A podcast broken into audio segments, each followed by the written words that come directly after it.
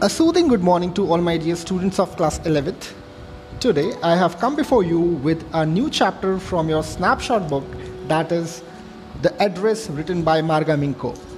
Dear students, our author Marga Minco was born on March 31st, 1920. She is a Dutch journalist and a writer and now she is about 100 years old. She won many awards for her literary achievements like this. Now, let us discuss about the theme of the lesson. Dear students, our lesson, the address revolves around the theme of crisis uh, that we as an individual encounter in our day to day life. This story is set during the Second World War, which brings destruction, pain, and the loss of life, which impact human in various ways.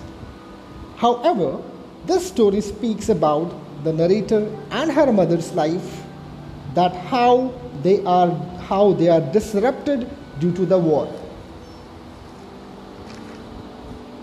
Now, let us move forward and discuss about the characters of the story.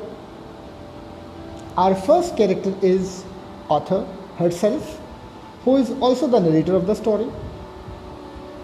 Our second character is Mrs. S, who is the mother of the narrator. Our third character is Mrs. Dodling, and acquaintance of the narrator's mother. And like this, our story continues. Now, let me explain you the story of uh, this lesson in details. In this story, our narrator, who was a girl, decides to return back to her native place after the end of the Second World War in Holland.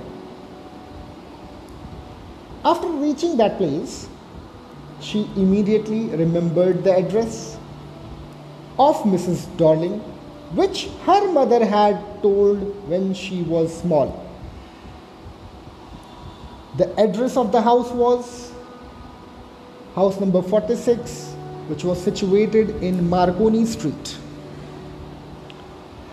After reaching house number 46, the narrator rang the bell and the lady owner of the house opened the door and asked the narrator that who she was. Now, our narrator introduced herself, telling, uh, telling the lady that she was Mrs.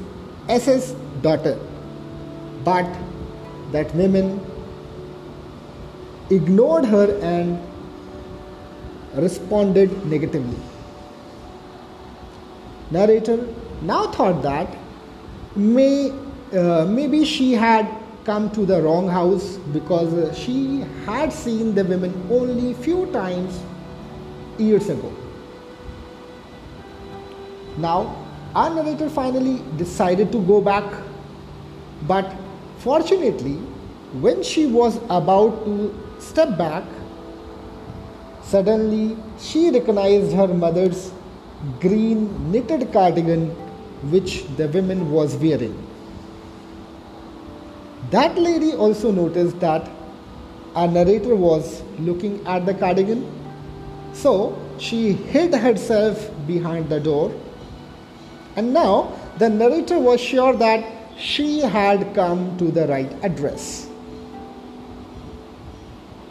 Now, after recognizing the lady, the narrator asked the women about her mother. The women, in reply, asked the narrator if she had come back. She also replied to the narrator not to come back again to meet her. Now, uh, what happened? Uh, the narrator's only motive was to get things back which were given by her mother to Mrs. Darling to keep them safe during the war situation. But after the first hopeless visit, she decided to try once more. Now, she decided to visit Mrs. Darling's home for the second time. When she reached Mrs. Darling's home for the second time, a small girl of 15 years opened the door and the narrator asked her about where her mother was. The girl replied that she has gone out for the job and will return back after some time. Listening to this, our narrator decided to wait for her. Narrator followed the girl along the passage of the house where she saw a big candle holder which was hers and the narrator got lost in her old memories. Mrs. Darling's daughter, or you can say the girl who was there in the house, asked the narrator to sit in the living room where the narrator again saw all the things which were really hers given by her mother to Mrs. Darling to keep them safe. Now, narrator uh, sat on the chair which the girl pulled out for her. She also looked at the wooden tablecloth. Uh, sorry, it's a woolen tablecloth on which she rubbed her fingers. The narrator started rubbing the fingers on that woolen woolen cloth which was uh, put on, on the, uh, which was put on the table. Okay. Uh, as she followed the pattern of uh, the tablecloth, she remembered the burnt mark that was never repaired. Now, the girl told the narrator that her mother would be back soon and asked if she would like to have a cup of tea. The girl put two cups of tea in front of the narrator. She poured tea from the teapot and it had a golden border on the lid. Miss, the teapot had a golden border on the lid. Now the girl opened the box. She first opened the drawer and from the door drawer she took out the box and now she opened the box. Okay.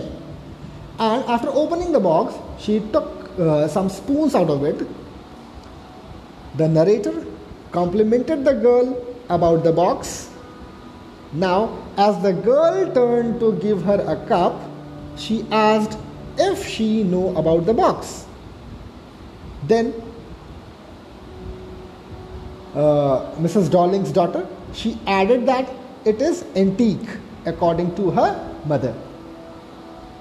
Not only this, the girl pointed around the room and said that all the things which the narrator can see were antiques and special. Till now, whatever the things narrator saw in that room were actually hers. But narrator finally decided that she would never come back to the address again as she never wanted to remember about the things because they remained uh, there in her memories uh, because they remained uh, because they reminded her of uh, the old memories which were linked with the familiar life of old times thus she went away without meeting mrs darling and this was the end of your lesson. I hope you all would have understood. Thank you for listening.